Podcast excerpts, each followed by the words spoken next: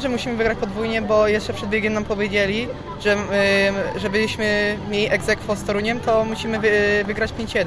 Wyjechaliśmy ze startu razem z Mikołajem i trzymaliśmy. Ty jechałeś dość szeroko, Mikołaj bliżej krawężnika.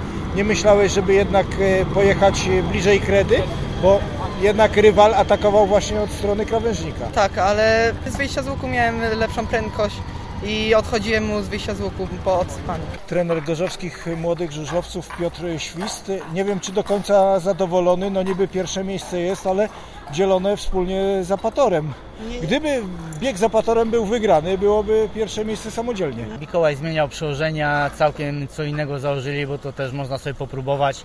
Są to takie zawody i po prostu no nie wyszło. 4-2 przegraliśmy, przegraliśmy z Apatorem i mamy tyle samo punktów. Ale trzeba tu wszystkich pochwalić chłopaków, bo i jak zawsze Filip Byczkowski, który jeździł świetnie, Kevin, który wskoczył do składu za Denisa Andrzejczaka, który się leczy, a w najbliższym czasie już będzie jeździł.